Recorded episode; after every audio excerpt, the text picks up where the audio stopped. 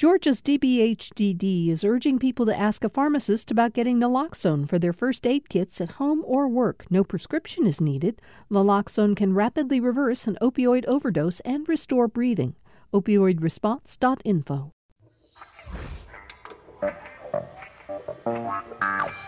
Governor Kemp makes plans to expand Medicaid. What conditions will he set in his proposal? GOP Congressman Rob Woodall won't run for re election. Do Democrats now stand a real chance to win his 7th District seat? And when will Stacey Abrams declare her intentions to run for office once again? Political Rewind starts now.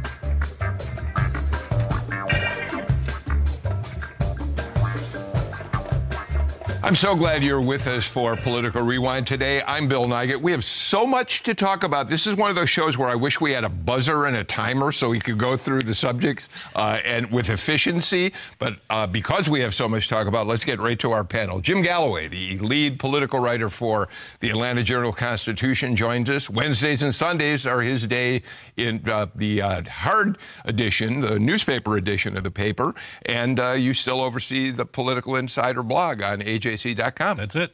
Glad you're here as always, Jim. Republican strategist Loretta Lepore, we've talked about her credentials a lot. She was uh, Sonny Perdue's press secretary when he was uh, in his first term as governor of Georgia and uh, uh was Carly Fiorina's campaign chair in Georgia and now does a great deal of government affairs work Correct. on public policy issues. That's right. That's right. Good to be here. Former Columbus mayor Teresa Tomlinson is back with us. And you know, you don't have to be the mayor of Columbus to continue having a presence on Political Rewind. All you have to do is be as smart as, uh, yes, uh, Teresa Tomlinson. Or have strong opinions, either one. You're now a partner with Hall Booth Smith. Okay, great. And yeah. Charles Cook, Chuck Cook, who is one of the best known immigration attorneys in the Southeast, is back. And Man, you've been in the national news this week. Just we'll talk about it later. Why have you been in the news so much? We'll talk about that. Well, Judge 21 Savage is one of our clients, and we're seeking his release as quickly as possible. Uh, he's become a, a, case study in what happens when you come to this country as a young child, when you're brought here and uh, live here for all of those years, and suddenly are rounded up by ICE. What happens to you? And we will get to that right. uh, later in the show.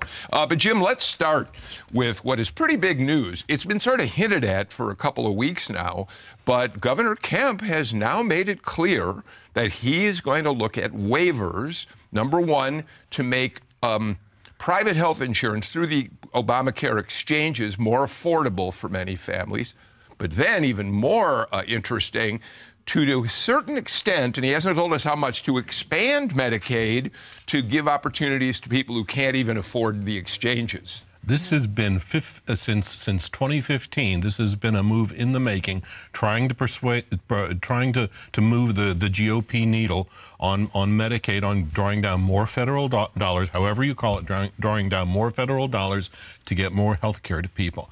And uh, it's uh, it's it's it's a remarkable shift, and I think uh, you have to give credit to Democrats in the in the 2018 race who who really put health care on the table and made very clear that it's going to be another issue in in uh, in Kemp's reelection in 2022. Um, yeah. I think Teresa, mm-hmm. I'm I'm correct in saying that we're still not quite sure mm-hmm. because he's now going to uh, farm out to a consultant the uh, the, the, specific uh, uh, proposal right. Uh, that he will send to the federal government. We're not quite sure what the expansion will look like. Yeah. He didn't say anything about a full expansion to everybody who needs to be insured. That's still kind of unclear, isn't it? Yeah, I, I, think so. I mean, first of all, they're desperately looking for some political cover. They've been on the wrong side of this issue now for almost 10 years, uh, and uh, and and his reelection would depend on this, frankly, if he wasn't to do something about it. And of course, you have 2020 coming up, and there's going to be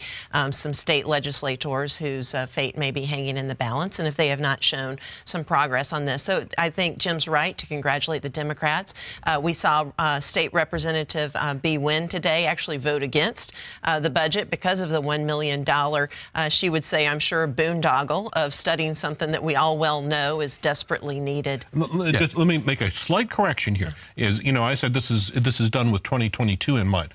Uh, this is going to be implemented by 20 by Yeah. 2020, Yeah. Exactly. which means which means that this issue is very crucial to to yes U.S. Senator David Perdue as well. Absolutely. But, but uh, let me just finish one quick thing that I think is so very important.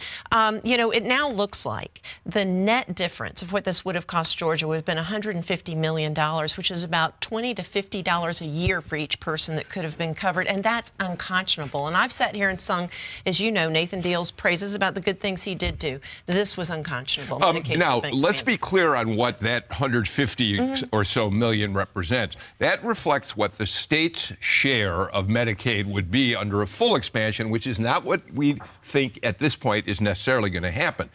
That does not have anything to do with the fears that Republican leaders, like the Speaker of the House, uh, and, and others have said, and Nathan Deal, for that matter, have said, is the burden the state would take on if the feds at, certain, at a certain point can't afford the Medicaid for all.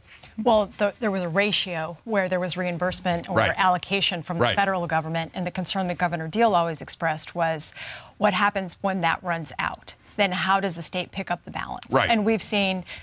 We've seen legislative sessions be delayed based on Medicaid funding during downturns and so forth when they had to figure out how to balance the budget. So that's a real and legitimate concern. But now what we're seeing, and we've been, you know, the, we've been seeing this over time, where the pain points around healthcare in this state have become astronomical. It doesn't matter where you live in the state, whether you live in an urban area or a rural area, people are having a difficult time unless you're on an employer's insurance policy. It's very difficult, um, and so uh, I think that there's there's they're right. The Republicans are right to take this on. Um, I think with these Medicaid waivers, what they're trying to do is what some other states have done in seeking waivers is to be able to customize the program to suit Georgia's needs. Right. So we'll see how that plays out, and I'm assuming that's where they're looking for help from a consultant. Chuck, uh, Teresa mentioned uh, Bee Nguyen, a Democratic uh, state representative, voted against the budget because there was a $1 million line item for a consultant to come in and uh, and work on the proposal that will go to the Fed. Well, first needs legislative approval, but then go to the feds. On this show, Mary Margaret Oliver, the Democratic uh, state rep, uh, was very uh, skeptical about why it would t- cost a million bucks to uh, have a study. It seems to make no sense to spend a million dollars. Again, it's something we know how to fix. Yeah. That's already been legislatively put out there by the Democrats a number of times. Candidates have run on exactly what to do. This should take a couple of hours. Do a little internet search. Uh, Maybe a million dollars an hour? I don't really know what the going rate for that is right now, but I can't imagine how they're going to spend a million dollars doing Yeah, that. they're But- looking for some political shell I- game. it is to inter- cover what they're Jim, It is interesting that Bee Nguyen voted against this thing on the basis of that money. Right, and that's un, that's that's that's pretty unusual. You Yeah. see votes against a budget, and this was this was in committee, was it not? Uh, you know, I don't know. I just saw her Uh, tweet. yeah, but I I- presume- I'm yes, sure it I would think it was, have. I think it was in, Yes, in the it state capitol. And it's Yeah. obviously in the supplemental. It, It's Sure. not in the big budget because we haven't seen all that yet. All right. So, okay, Loretta, uh, it's already been hinted at, but 2020 is closer than many people realize. Uh, it seems to me that Republicans have a, they could face some difficulties on both sides of this. Uh, on one hand, it's a great way to fight off a, if they pass all this, a challenge from Democrats on a very popular issue. But Brian Kemp's got a, um, please his uh, voters, many of whom he thought uh, or may have supported him because he had told, held the line against an expansion of Medicaid, which is one of the reasons we assume he's going on this listening tour to talk to his constituents about why he's made this decision. Well, when he campaigned, he talked about waivers. He did talk he about did wa- talk you're about right. waivers. So Right. he all along he's been consistent in that. Absolutely. And I and I will say, just in all fairness, um, uh, regarding the appropriate line item on this, Medicaid is one of the most complex, complicated programs that the federal government and states governments run. And so, to, when you're beginning to do something that is non-traditional it's a complex problem, and that may be where the state is seeking assistance from people who are specialists in dealing within the Medicaid process, both at the federal level and the state level. So let me Jim, I, I, Loretta makes a good point. Kemp did talk about waivers during the campaign. Now, you may have heard him say some things I didn't, but principally, I think what we heard him say during the campaign was waivers that would allow the state to help people on the exchanges afford care, not a Right. broader expansion for the uh, underserved uh, uh, population. uh, in the spring of last year, I mean, his his campaign very specifically said that they were not going to ask for one more dime of federal dollars in Medicaid funding, and and that's that's not that's not holding. That's not that's not holding right now. That's uh, I think that's where the shift is going to be. All right, well, we're going to watch this unfold. You know, thanks to the AJC, we know that a majority of Republicans now support uh, expanding Medicaid. And the amazing thing about Republicans is that they're people too. And so I think this is something, this is necessary. This is good policy. Uh, frankly, the Democrats were right. Uh, I hate to, uh, you know, take Oh, a little victory lap, but let's just admit it. It should have been done years ago. Uh, Republicans are slow to the game, but they're they're here now. And But, but let's also let, let's also remember that Brian Kemp owes a great deal to rural Georgia. Yeah. yeah, oh, and the best thing that can be done for rural Georgia right now is to is is to stabilize the healthcare system there. Yeah, you're reopen those hospitals. I mean, Yes. he's got to do something there. What I found really curious is it's no longer referred to as Obamacare. Yes. Yeah. Now, now it's back to being the ACA. It's again. ACA. Uh, and I just, you know, it's the changing the words. I welcome. I think it's a wonderful thing. I mean, if you can, t- if you can make healthcare no longer an issue because we're dealing with it, we can maybe get some of the other big issues in America and get those resolved. Yeah, the state chamber thing. is pushing this, and they were pushing And it they back were pushing it years ago. Uh, they wanted something done about it because it's an economic development issue, it's a prosperity issue. All right, well, we'll watch it unfold. It's a big news story, uh, obviously, today. Uh, there's another big news story, Jim. Rob Woodall fought a, well, I don't know if he fought a hard battle because he's never been eager to be a campaigner, doesn't like to raise money. Nevertheless, he had quite a challenge from Carolyn Bourdeaux in the 7th District congressional race up there. She came pretty close. She raised a lot more money than he did. And we have just learned in the last day that Rob Woodall has decided this will be his last term, last of five terms, I think. Right. His his his race uh, his re- race was the the uh, his was the Republican victory that was won by the smallest margin Yep. in the United States. Yep. States. Yep. So he was he was kind of a marked man, and you know, I mean, it was it was it was all, all all through last year. It was very interesting to see the distinction between how he ran and how Karen Karen Handel ran. I mean, she ran a full-throated campaign. He he he tried to keep as low a profile as possible. Yeah, well, your your colleague Tamar Hallerman, the Washington reporter for the AJC, uh, Loretta Tamar, said that about uh, about uh, Woodall that he's never really had the appetite for. She didn't use these words, but he doesn't seem to really like raising money. Doesn't like he likes policy. He's a policy wonk, which may be one of the reasons he's finally decided to get out of the game at a time when that district will be in more flux than ever before. Right. Some of it had to do with his path also to that seat and being a chief of staff, having been a He worked for John Linder, his right. predecessor. So he was in Washington, and then when John Linder retired, he um, stepped up to run for that seat. So there was kind of a built-in support mechanism for him in that district.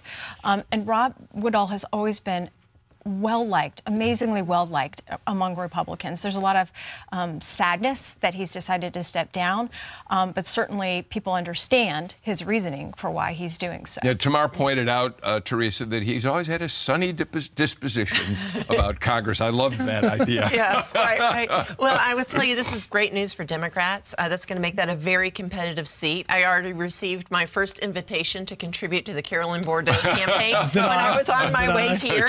I also know it looks like it's going to be a contested primary, actually. Of course, Carolyn did a fantastic job, but a young woman named Nabila uh, um, Islam, uh, who actually is quite a pro- prolific fundraiser uh, and has worked for the DNC and others and, and can put together some money, is, is looking at running a progressive. Uh, so that may be a scoop to you, Jim. you may want to do a little Google Right, there. But right. uh, that, so that's going to bring out young folks. Um, you're going to have women coming out. Uh, it's it's going to be a heck of a, a heck of a race, and and that's great news news statewide for Democrats. And clearly, there are any number of Republicans who are going to line up for a shot at this, aren't there? Gonna Well, be? well, I will tell you what. Yeah, yes, actually, yeah. You've got you've got former Representative Scott Hilton. Uh, you've got current State Senator Renee Unterman, Yep. who is on the outs with her party. Yep. Uh, and I, I, I think in both in the sixth and the seventh district this year, you're going to see a lot of uh, Republicans catch up or out fever. You know, it's, it's, it's, it- whether whether it's, it's it's it's time for them to take the gamble on running for higher office or or or be voted out in the in the next wave. Yeah. But before we move on, No, well, go. I, I just I, I think we need to appreciate just having a congressman who didn't like to raise money. Yeah, I, I, I mean, I mean, how- air, huh? I mean, I mean, uh, how, right. how refreshing All is right. that? So let's. Okay. like it. Galloway makes a good point, but there are times when people make criticisms of the media that I think are appropriate, and here's one moment for that. We judged a great deal of the 7th District race on the fact that Carolyn Bourdeaux was such a phenomenal fundraiser and outraising Woodall by vast sums of money. So we're sort of having it both ways when we say this now. Exactly right. You know, I lived in that district for the first 10 years I lived in Georgia. And I look at that district now, 15 years later, it is, it is completely different Yeah. uh, as far as the, the demographic makeup. That is going to be a very hard district in two years for a Republican to win. Well, you know what? He's Specifically, she or he is very charismatic. So very well known. Okay, Loretta. Yes. Here's the question: the sixth and the seventh, both looking increasingly democratic. How long is it going to be before the Republican-controlled legislature, and they are likely to stay in control uh, past 2020, carves out a super district that sucks all the Democrats, Democratic voters into one district, consolidating the six and seven. They go ahead and sacrifice one seat, but they assure themselves that they are going to carve out safe seats for Republicans in the process.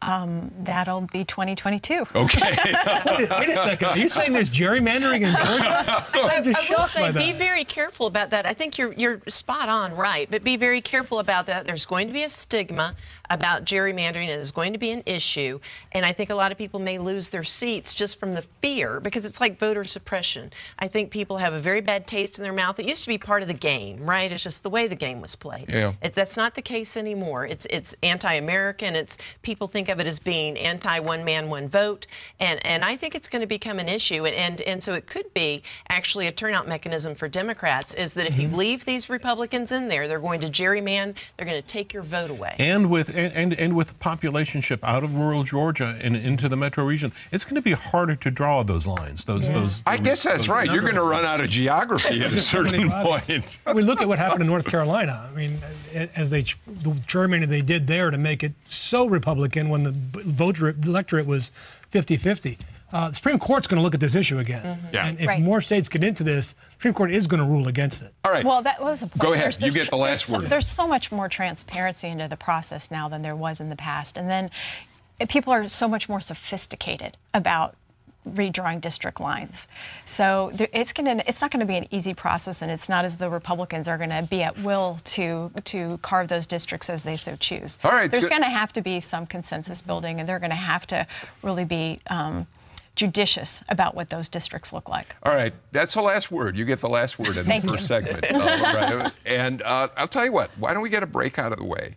Because we, when we come back, it's been a big week, we know, for Stacey Abrams giving a response to the State of the Union message, and by the way, being the guest this week on Wait, Wait, Don't Tell Me, which is also a very big deal.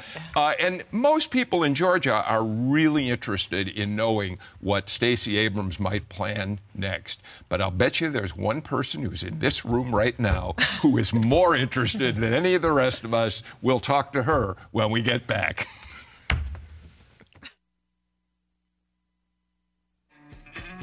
Are you thinking of getting rid of your old car, truck, or RV? GPB's vehicle donation program is here to help. Donating has never been easier. We'll take care of everything, including free pickup of your vehicle. Just go to gpb.org/cars or call 877-GPB-1-CAR. That's 877-472-1227 and thanks so much.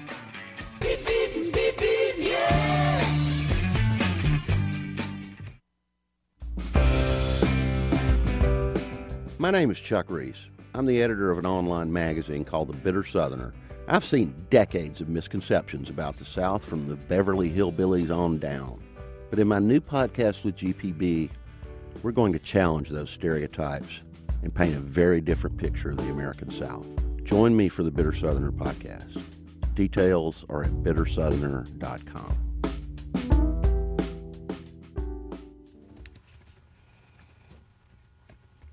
Welcome back to Political Rewind. Uh, by now, everyone knows Stacey Abrams gave the Democratic response to the State of the Union address. She got pretty good reviews from almost everybody on the, who are either journalists and, and in the middle somewhere, Democrats and Republicans less so. But she did give good reviews. Let's listen to just a moment of what she had to say. Just a few weeks ago, I joined volunteers to distribute meals to furloughed federal workers. They waited in line for a box of food and a sliver of hope since they hadn't received paychecks in weeks. Making livelihoods of our federal workers a pawn for political games is a disgrace. The shutdown was a stunt engineered by the President of the United States, one that defied every tenet of fairness and abandoned not just our people, but our values. For seven years, I led the Democratic Party in the Georgia House of Representatives. I didn't always agree with the Republican speaker or governor, but I understood that our constituents didn't care about our political parties, they cared about their lives. So when we had to negotiate criminal justice reform or transportation or foster care improvements, the leaders of our state didn't shut down. We came together and we kept our word. Uh, so, Jim Galloway, the reason that our senior producer, Tom Faust, pulled that soundbite from her response is that he thought, and I think he was correct in this, that that particular moment came closer to giving us some hints about how Stacey Abrams might see her political future and the way in which she positioned herself, as she did during the governor's race. Well, and, and, and what was what was unusual, if, if, you, if you live in Georgia, what was unusual about that clip was hearing her address some very specific federal issues, mm-hmm. uh, which, of course, leads one to think, and well, just the very fact that she was standing there in front of that camera yeah. uh, leads one to think that, that Chuck Schumer is having some impact on, on her career arc. Chuck, uh, this is a very b- big decision for uh, uh, Abrams. She definitely, um, she's going to run, obviously, she said, for something. Uh, this was a unique opportunity for her to present herself to the whole country. Uh, there are some people that think maybe she's running for vice president. Mm. Uh, she would make an, an, excellent addition to a ticket uh, that needed balance. Uh, at the same time, she is incredibly smart and incredibly blunt. I think she has a thirst to represent this state. So, I mean, I, initially I thought I thought when she lost, she is going to be back in 2022, but it's clear she's not waiting. Mm. Uh, so it'll be interesting to see what happens in 2020 with Senator Perdue. You want to weigh in? What, where do you think she's headed? I don't know where she's headed. I, I think her remarks were quintessential Stacey Abrams. Mm-hmm. Um, you know, I don't think anybody here in Georgia was really surprised by her delivery or her ability to tell a good story or to present herself in a, in a professional manner. Um, you know, Chuck Schumer, too, was in a little bit of a box. He's got a lot of members of his chamber and within his caucus seeking the presidency.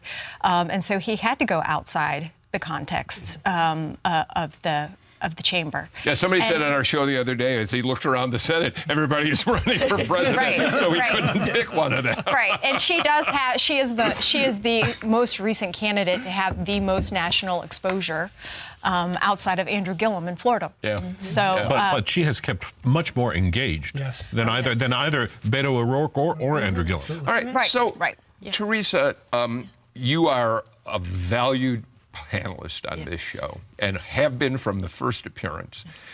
But we're at that moment where we also have to talk to you as a new subject. Mm-hmm. Um, you've made it clear that you have some interest in running in 2020.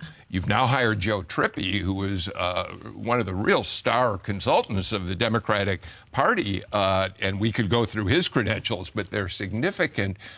Um, assuming that the Senate is something you've been looking at, mm-hmm.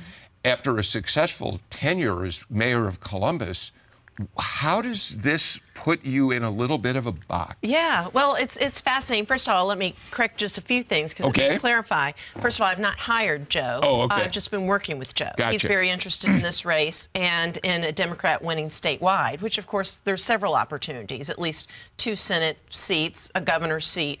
Um, but let me make this clear: Democrats are going to take those two Senate seats, and we're going to take the governor's mansion. Okay, and so we, Stacey and I, for instance, and many others, we've been in the field for a very long time, Bill, and uh, and we intend to work together to make sure we are maximizing our opportunities. Um, so whereas everybody has ego involved, let me just say it's ego that has been well uh, tilled in the field of making sure that Democrats harvest these statewide seats. So I want to say um, that Stacey did a fantastic job, and uh, the Senate seat is hers if she wants it. But I've got to say it by any assessment, you would think, well, of course, she's running for Senate, as Jim just said. Um, and then again, you see some other things uh, that would suggest that she is definitely nationally positioning herself. And I think also she sees herself as a history maker. Um, you know, I was one of her core supporters, so I had the opportunity to attend, a, you know, a closed event um, where it was said that her lawsuits are the new Brown versus Board of Education. And it was heavily implied, and I think it's accurate, that she's the John Lewis of this era. This is, these are the lawsuits So- for uh, uh, challenging uh, Georgia's voting system. Yes, the voter suppression. She has a national stage, and by all accounts, she's bringing in some serious money um, to Fair Fight, Georgia. So I think that the world is her oyster. As I said earlier, she's caught lightning in a bottle. And uh, as a, as a uh, you know, constructive Democratic Party, we need to see where this moment's going to take us, right? And that's what we're all sort of waiting. And I, you know, I don't know. I've, I've spoken with her. I've not spoken with her uh, in the last few days, certainly, um, to know where she's thinking. And I, I honestly don't know if she has made a decision. But I will say that both the Washington Post yesterday, Jennifer Rubin, uh, and the New York Times uh, the day before, both said she should be running for president. Uh, I do know that there's some national polling going on, and if you're running for Senate, what do you care what people in uh, Nebraska think about you, or Yeah. what your popularity is in, in Nevada, for instance? Uh, and, and I'll say this final thing: Why in the world are people talking about Beto O'Rourke? running for president and not Stacey Abrams. And and I don't know if she's thought about this, but if she has, there's got to be just a, a tinge of resentment of why her name's not at the top of the list. And, and maybe this is what that's about. Who knows? So I'm, you know, Jim, we've watched Teresa Tomlinson's career, as we have a lot of political leaders in this state, and there were a lot of people who thought that perhaps Teresa was going to run in 2018, get into that governor's race, and chose to pass it up. Uh, I don't envy the fact that you've now got to sort of wait until the end of March, which is when Abrams said she's going to tell us what she wants to do before you can pursue your own political future. Yeah, but uh, but but, uh, but but but but Teresa, to your point, I mean, if you if if you if you look at at this as something more than a one-off. And if you look at this as a democratic trend, you do have to say, okay, uh, Johnny Johnny Isakson term, uh, his, his he has to run for re-election in in 2022. 22. 2022. Yep. Uh, uh, we have a governor's race in 2022. Uh, every state constitutional office comes open in 2022. So there, there are opportunities out there. Yeah. So you, you've done consulting. Mm-hmm. What would I mean? How do you you know if if if, if uh, uh, Teresa wants to run for Senate? Uh, Loretta, she's already said she's all in for Abrams if Abrams runs. But the longer Stacey doesn't say anything, Teresa can't do much. She's kind of frozen. Well, For some advice. Looking for a consultant. I mean, if she's getting advice from Trippi, she might as well get it from Lepore. Look, I think I think Democrats, particularly in Georgia, they have historically cleared the field for a single candidate, unlike Republicans. So you can look back when Michelle Nunn. Since Jason they've been in the Carter. minority Right. only. Yes. Okay, well, since they've been in the minority. Right. Okay. Um, so they have a tendency to do that. And so, to her point, they are working in tandem. And I think that is something that Republicans need to take note of is that Republicans, I mean, the Democrats are much more consolidated than Republicans right now. And that could have an effect in 2020 and 22. So there has to be a ra- rallying cry within the Republican Party as well. I would take you know, two issues with Teresa's comments. One is I think some of the excitement around Beto O'Rourke is the fact that he ran for a national office, where Stacey was running for a state level office. Um, and I, if I'm correct, he actually served in Congress. At, yes, yeah, he did. So, yeah. so, so, so there seems to be some recognition that he's he has some national credibility already that she's now developing.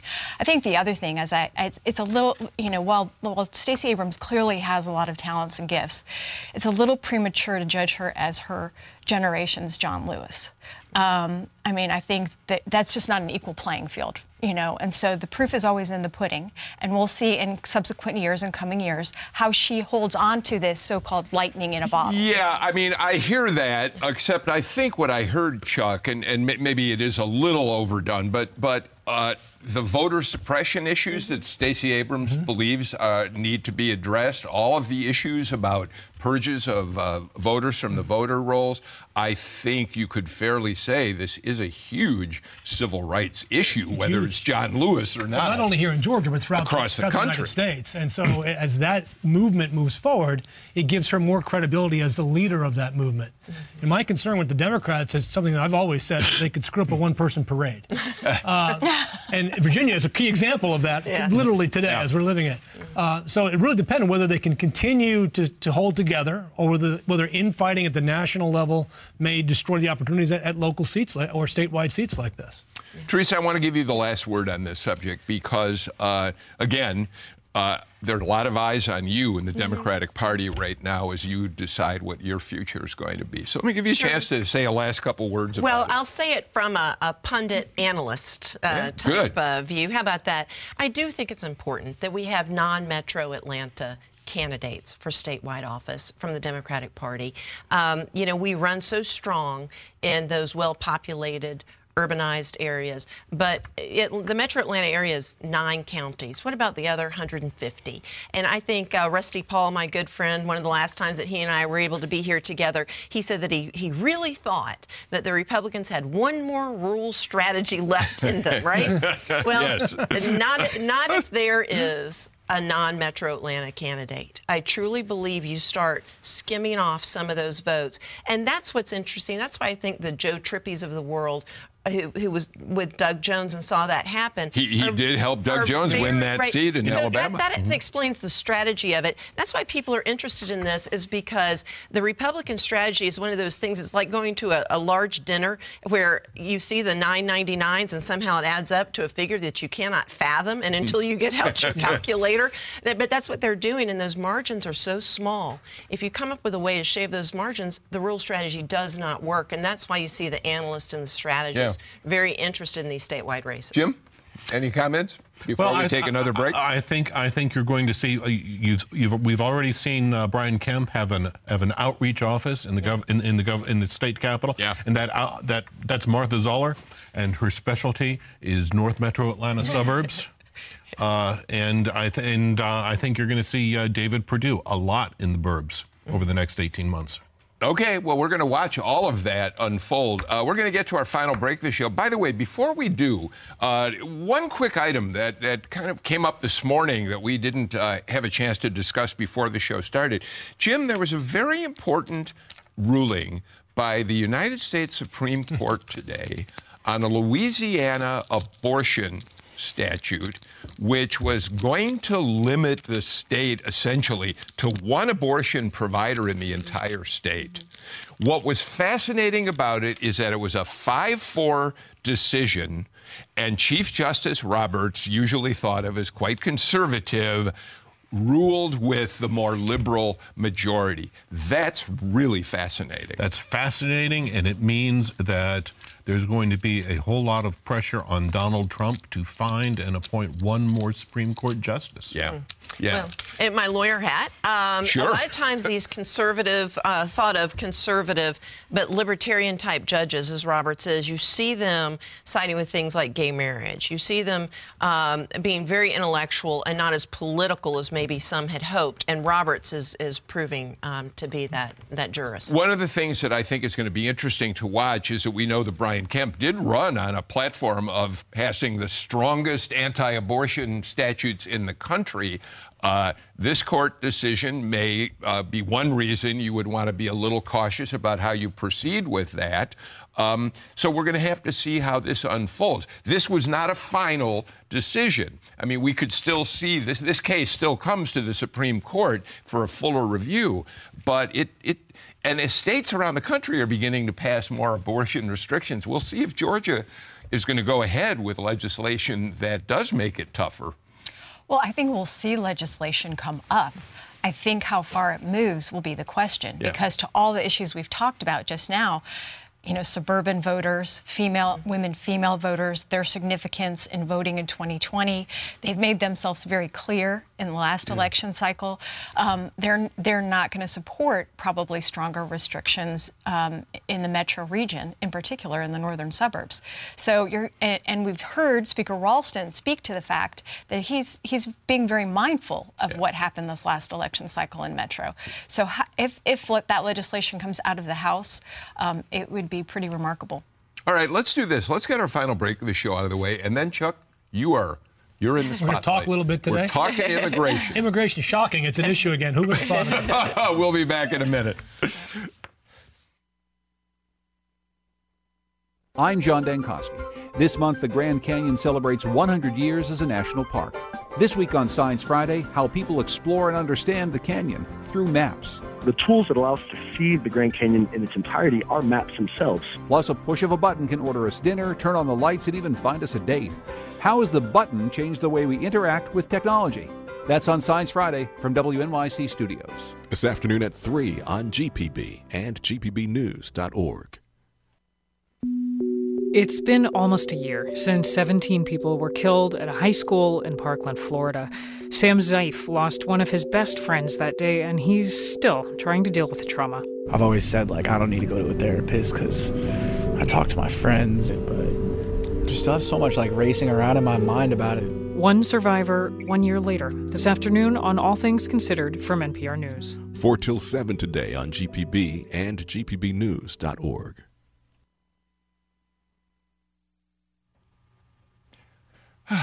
Welcome back to Political Rewind. By the way, I forgot to mention when we were talking about Abrams, I did say she was a guest down in Savannah on Wait, Wait, Don't Tell Me, which taped at our uh, uh, bureau offices down there, not in the offices, but as partners.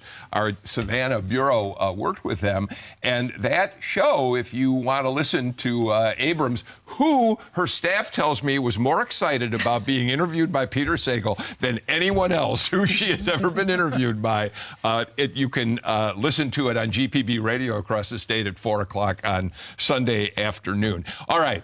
Uh, Chuck, on Tuesday night, the president went in front of a joint session of Congress finally, and immigration was one of his big subjects. Here's just one of the things he said. As we speak, large organized caravans are on the march to the United States. We have just heard that Mexican cities in order to remove the illegal immigrants from their communities, are getting trucks and buses to bring them up to our country in areas where there is little border protection. I have ordered another 3,750 troops to our southern border to prepare for this tremendous onslaught. This is a moral issue. The lawless state of our southern border is a threat to the safety, security, and financial well being of all America. And the president made many more remarks about immigration, even as a conference committee of Senate and House members are trying to come to some compromise on how to get a continuing resolution passed that will include more efforts at border security without giving Trump, Democrats say, his $5.7 billion for a wall. One quick fact check, and there were certainly plenty, uh, and you know this, Chuck, I assume. When when the president said that the Mexican government is rounding people up and dropping, yeah. in fact, I believe I'm correct in saying the Mexican government has now adopted a policy in which they are hoping to keep many of the people moving north in Mexico and help them establish themselves there. Am I right? Well, that's absolutely true. Mexico actually has the same problem the United States has. It's a demographic problem. Uh, we will never again see millions of Mexican youth coming to the border looking for work because they don't have them much like we don't have them. You know, with birth rates are now below replacement level in both countries, uh, and they see in this group of people coming up, uh, and they're not millions of people coming up. There's a few thousand coming up. They need the workers. There are millions of. There's dozens. Oh, I'm sorry. Thousands of open positions at the maquiladoras, which are the plants that were created after NAFTA on the border. They just don't have the bodies to fill these positions. So, yes, they're actually offering asylum. They're offering work permits after a background check. Uh, and they're not keeping everybody. And a lot of people, though, don't want to stay in Mexico. Uh, they want to come to the U.S. for different reasons. Some are jobs, some are family, and some really are the fear of what's happening to them in their home countries. how, how is, and then we'll open it up to everybody, but so the president's made it clear that the issue that he probably won him the White House, or certainly came was one of the big issues that won him the White House, is going to stay, he's going to keep it going till 2020. In a very broad and general way, how is that affecting, say, your work as an immigration lawyer, the immigrant community that is here, undocumented immigrants that are here, uh, our work at the border? Just give us a broad picture of what it's doing. Well, let's. The best thing to point out is it's not just affecting the undocumented population; it's affecting all immigrants because all immigrants feel as if they're under attack. Mm-hmm. I think the idea of talking about the wall and, and, and, talking about immigrants in the negative way they've been talked about out of Washington, D.C. and the White House is to basically send the message we don't want you here. We don't want you to come. Uh, and that's been evident in on the ground people like me to see the slowing down of applications. For A great example is this. The last year of the Obama administration took four to six months to naturalize. Yesterday, they updated their, their data, and now it takes 18 to 36 months to naturalize. The law didn't change. Nothing changed. But everything is being slow walked, slowed down to limit legal immigration. The big problem with uh, the entire immigration argument we're having about the border is if they're coming for jobs, and there are jobs here, why don't we fix our legal immigration system to allow them to get those jobs if they're coming for them and they're open? Uh, the other big problem that you're seeing uh, is a direct result of intentionally limiting the number of people who can come up to a port of entry and ask for asylum. Mm-hmm. U.S. law allows anybody in, in the whole world to walk up to any port of entry and say, I want asylum. And U.S. law says you can come in and you can apply for it here. But the administration is doing what's called metering. In some ports of entry, they're only allowing 20 people a day or 50 people a day into. So instead of sending additional resources from USCIS mm. and ICE and CBP to those ports of entry, they're simply saying, wait in Mexico. And that's what's caused people to then become desperate and say, let's walk down 30 miles. Let's go 200 miles to the middle of the desert. And what we're seeing there is they cross the border, they get over whatever fence is there, and they just sit down and wait. So, so Jim, uh, it's not only the president's reelection campaign, which is going to have a, it, which immigration is going to play a big role in, there are Georgia Republicans like David Perdue, like Republican candidates uh, or Republican incumbents in Congress who are going to be having to stick with the president on on immigration matters. We don't really know how big a winning issue this is for in Georgia right now, do we? And it gets very, very complicated because David Perdue and Tom Cotton have been pushing this remake of of, of who we allow. They, they, they want the U.S. to have a greater say in who we allow in Legal. based on based on based on education, based right. on on skills and such. One, uh, Chuck, one question I, I, would have is is okay. Let, us take Donald Trump out of the equation, mm-hmm. And if if if you just have the House and Senate conference committees working together this week, what is the cleanest immigration deal that they can very quickly come up with? If, if Donald Trump were out of the equation, they would create a, a big giant border wall security fence, spend five to 10 to 20 billion dollars on it. And every DACA kid would get a green card. Everybody who was undocumented would get a work permit. They would modernize our legal immigration system, which is actually quite easy to do outside of the Perdue bill. And if that got to the president's desk and he's willing to sign it, I mean, they could do but, that in a week. But, it's but, easy to do. A, yeah, so I heard what I heard Chuck was say, Loretta, was not whether Trump was involved or not, whether Nancy Pelosi was in it or not. If he believes they would they'd give the money to the wall without Trump there, then it's Pelosi who, who's the problem. well, well, the outline that Chuck presented seems similar, very, very close to the bipartisan legislation The that 2007 did Right. pass. in 2007, passed right. overwhelmingly. Right. okay, did but you talked So- about a wall, a giant Yeah, wall. but I But they did. But they did More approve security. what 25 Oh million. no, they had 65 billion dollars Okay, For- the, thank for the wall. right, security. all right, In good, there good. already. Thank you. So- Thank you for correcting me. Well, history's going to actually uh, treat Donald Trump and unfortunately, all of our Republican friends very poorly on this particular issue. Um, I think Chuck touched on a couple of things. Um, first of all, uh, yes, um, this is a humanitarian issue. Uh, we've seen children ripped away from families and the things that have been pulling at our heartstrings. If somehow that doesn't move you, um, that we are defying our legacy as the shining city on the hill, as Reagan called us, um, then the fact that uh, they're human beings and therefore also happen to be economic resources that can help build and strengthen our country. Uh, and we do have a negative replacement rate for unemployment in this country. Our birth rate is not keeping up with the demand that we need to maintain our population and be a strong economic force going forward as we would like. And so this has become an easy um, political tool. Uh, it is the Pandora's uh, box of voter turnout, uh, and uh, for some reason, uh, Donald Trump has become addicted to it and taken the Republican. But will it work for Republicans in elections in 2020, You know- including here in Georgia with David Perdue on the ballot? Right. It, it's it's hard to say. Things are changing so much, and there's there's going to be a tipping point of human outrage. Um, and I think that just like we did with uh, health care, and, and now everybody's calling it ACA and, and no longer Obamacare, right?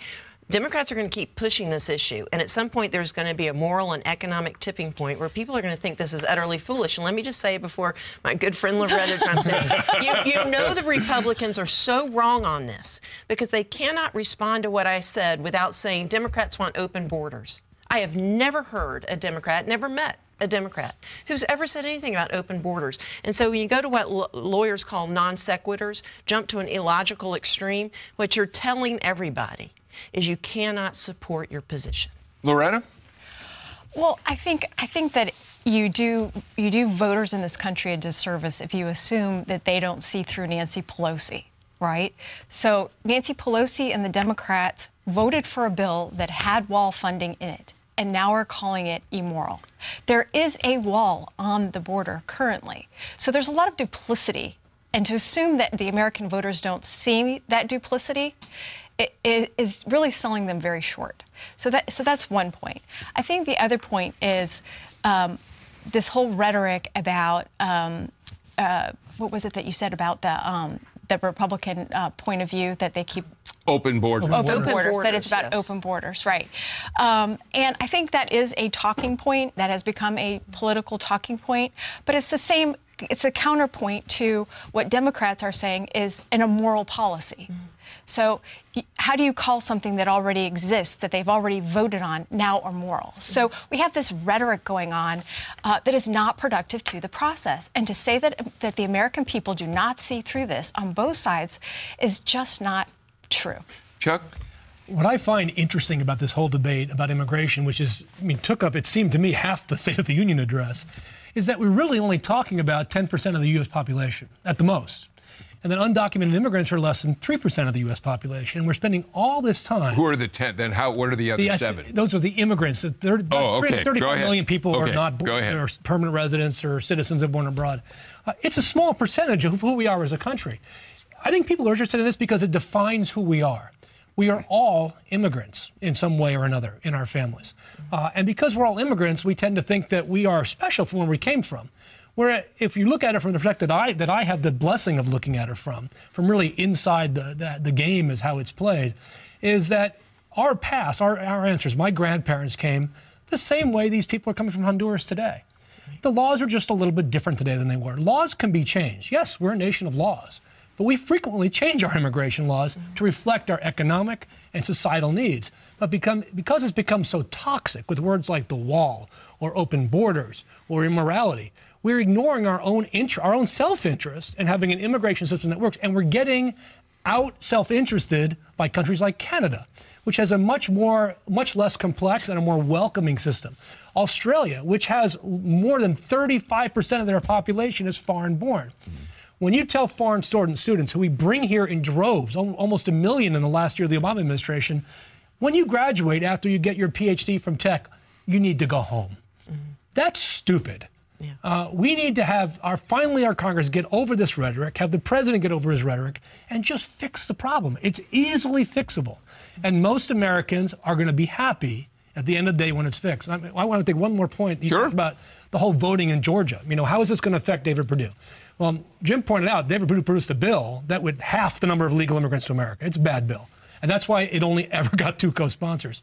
But think about that bill in rural Georgia. Rural Georgia depends on migrant labor. Uh, if you drive through rural Georgia, it's no longer a black and white area. There's lots of brown in rural Georgia. There's lots of Indian, Indian, made not American Indians, but Indians from India in rural Georgia. Uh, there's lots of Chinese or Asians in rural Georgia. It's a different kind of place, and they now know those immigrants. And so I don't think it's a big winner for a, a, big enough section of rural Georgia to carry Perdue over the finish line if this is what he's going to hang on to.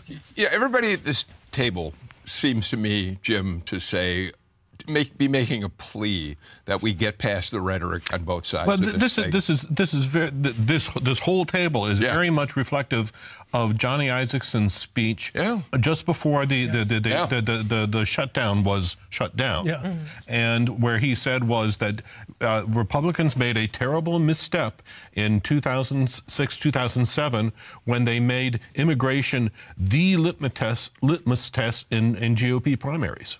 Yeah, and it has it has shut off any kind of negotiation that's that's that's uh, uh, and and has just sent us into a tailspin. All right, we are running out of time in the show. We got a few minutes left. We're not going to solve the immigration problem right now, but let's talk about one more aspect of it, Chuck. I mentioned at the very top of the show, you have a client now, and and in fact, you're waiting for a word from uh, from ICE right now about his fate. Twenty One Savage, who most of it, you know, my children have both now grown and left home, so I don't hear as much about the rappers of the day that I used as I used to. He's a very popular young rapper. He lives here, came to this country with his family when he was five years old, and clearly has overstayed the amount of time he was supposed to be here. Uh, but this has now become a national story. The Atlantic Monthly, the New Yorker, uh, other publications saying he is an example of what's wrong with our immigration policy. Uh, with just give us a couple what, minutes. What's interesting about this young man? He came he came as a as a child of a legal immigrant uh, working in the United States.